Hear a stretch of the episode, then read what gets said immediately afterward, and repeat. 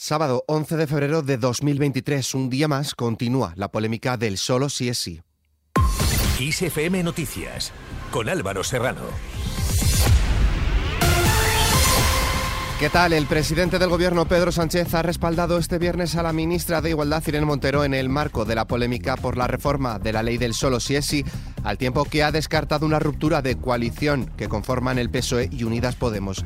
Al preguntarle expresamente si sigue respaldando a Montero, el jefe del Ejecutivo ha garantizado que confía en todos los miembros de su Ejecutivo y también en la ministra de Igualdad. Escuchamos a Isabel Rodríguez, portavoz del gobierno. La ley es buena y nadie, ni en la mesa del Consejo de Ministros, ni en los grupos parlamentarios que la apoyaron, ni en los grupos parlamentarios que no la apoyaron, hubieran deseado nunca los efectos que se han producido.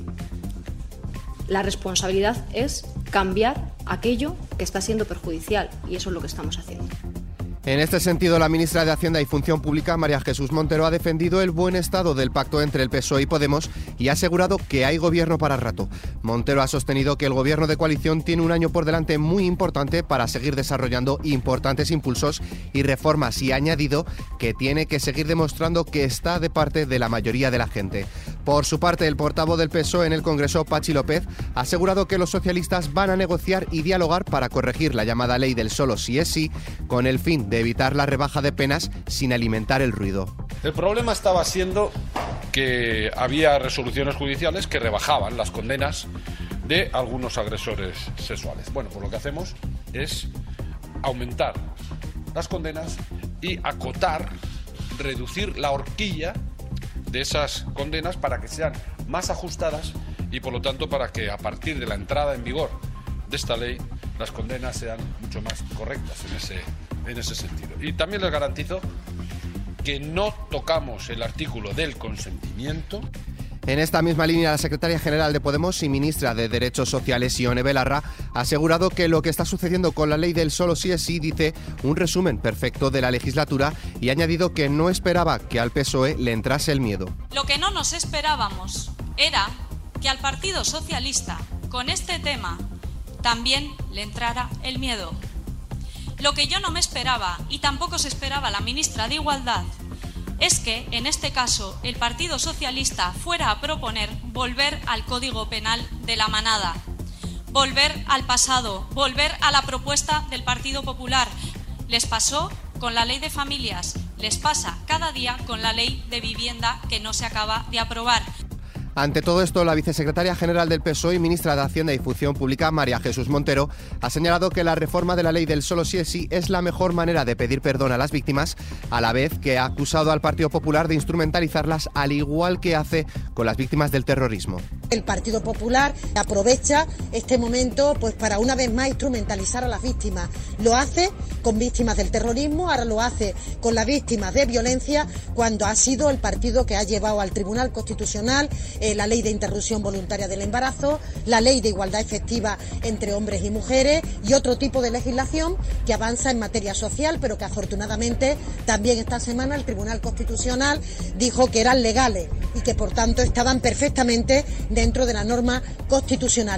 Y desde la derecha también se pronuncian. El coordinador general del Partido Popular, Elías Bendodo, asegurado que el presidente del gobierno, Pedro Sánchez, quiere reformar ahora la ley de garantía integral de la libertad sexual porque, dice, le genera un agujero electoral grande.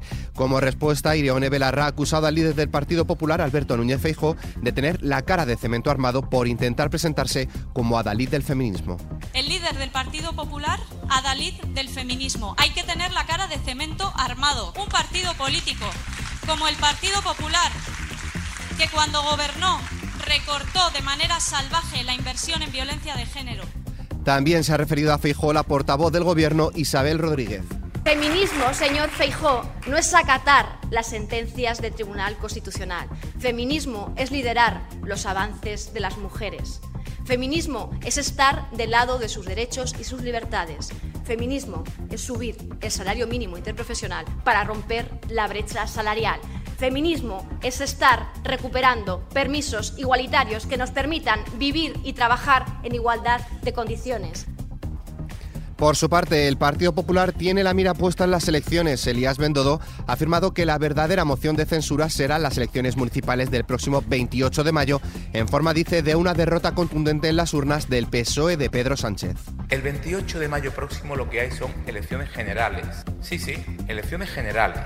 Se ponen más de 8.000 urnas en toda España. Y los españoles van a poder hablar el 28 de mayo. ¿eh? Van a poder decir sí o no a las políticas de Pedro Sánchez. En esta línea, la presidenta madrileña Isabel Díaz Ayuso y el alcalde de la capital, José Luis Martínez Almeida, han erigido Madrid como el contrapeso a las políticas del gobierno de Pedro Sánchez y han apuntado que las elecciones del 28 de mayo pueden ser el primer aviso para el dirigente nacional y los que consideran enemigos de España.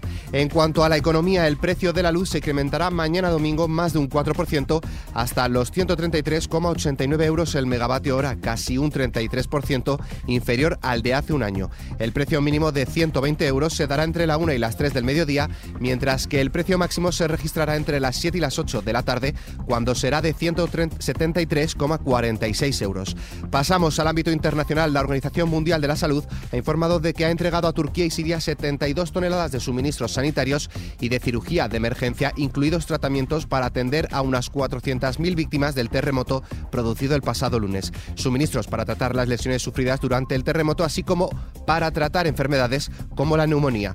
Por el momento, los sismos han provocado más de 24.100 muertos en los dos países, 20.665 en Turquía y al menos 3.513 en Siria y la cifra de víctimas no deja de aumentar. Los equipos de rescate turcos han liberado hoy sábado a un bebé de dos meses que se encontraba sepultado por escombros 128 horas después de los devastadores terremotos. Por su parte, el grupo rescatista Cascos Blancos ha declarado el fin de las operaciones de búsqueda de supervivientes en las áreas opositoras del norte de Siria después de no haber hallado a nadie con vida bajo los escombros desde el jueves. Más cosas, cientos de miles de personas han salido a las calles de varias ciudades francesas, comenzando por la capital París, en una nueva protesta contra la reforma de pensiones que plantea el gobierno de Macron. Es la cuarta desde el inicio de la protesta del 31 de enero, con la que quieren demostrar una capacidad de movilización todavía más masiva y sin fisuras. En cuanto a la guerra en Ucrania, Volodymyr Zelensky ha declarado ante un grupo de inversores internacionales su voluntad de que el país se convierta en miembro de pleno derecho de la Unión Europea en un plazo de dos años. Por su parte, la ministra de Defensa Margarita Robles ha afirmado que Rusia se ha estado preparando durante estos meses de riguroso invierno para una gran ofensiva. Robles denuncia que en los ataques de las últimas horas sobre distintas zonas de Ucrania, Rusia está vulnerando todas las normas básicas del propio derecho de guerra. Rusia se ha estado preparando durante eh, estos, estos meses de riguroso invierno y las expectativas que todo el mundo piensa va a ser una ofensiva, una ofensiva tremenda. Yo tengo que decir que los ciudadanos ucranianos se están resistiendo como verdaderos héroes. Aquí en España hemos recibido, pues eh, tenemos en este momento heridos que están en los hospitales militares, tanto en el de Madrid como en el de Zaragoza, con unas amputaciones terribles, pero que pese a todo quieren volver a reincorporarse, a defender su país days. Además, el alto representante de la Unión Europea para Asuntos Exteriores, Josep Borrell, ha denunciado la poderosa industria de manipulación creada por Rusia para evitar que el mundo entienda lo que ocurre en Ucrania y culpabilizar a otros de la guerra. Y en nuestra hoja cultural, hoy se entregan los Goya. El presidente del gobierno, Pedro Sánchez, y el líder del Partido Popular, Alberto Núñez Fijo, asistirán esta noche a la 37 edición de los premios Goya, otorgados por la Academia de las Artes y las Ciencias Cinematográficas de España en el Palacio de Congresos y Exposiciones de Sevilla. Y queremos rendir nuestro pequeño homenaje a la voz.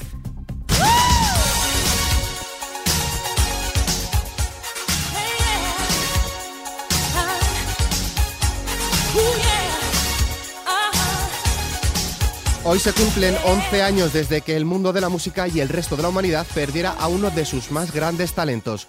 Whitney Houston nos abandonó el 11 de febrero del 2012. Houston era comúnmente conocida como La Voz, en referencia a su talento vocal excepcional, habiendo generado un impacto significativo en el mundo de la música. Con esta canción, I Wanna Dance With Somebody, nos despedimos, canción que por cierto salió en 1987. Y si queréis conocer más música de la década o incluso hacer un viaje nostálgico entre películas o series de los años 80, no dudéis en acceder a nuestra web kissfm.es o a nuestra app, en la que hemos querido hacer un recopilatorio con nuestro especial maratón ochentero. La información continúa puntual en los boletines de XFM y como siempre ampliada aquí en nuestro podcast XFM Noticias.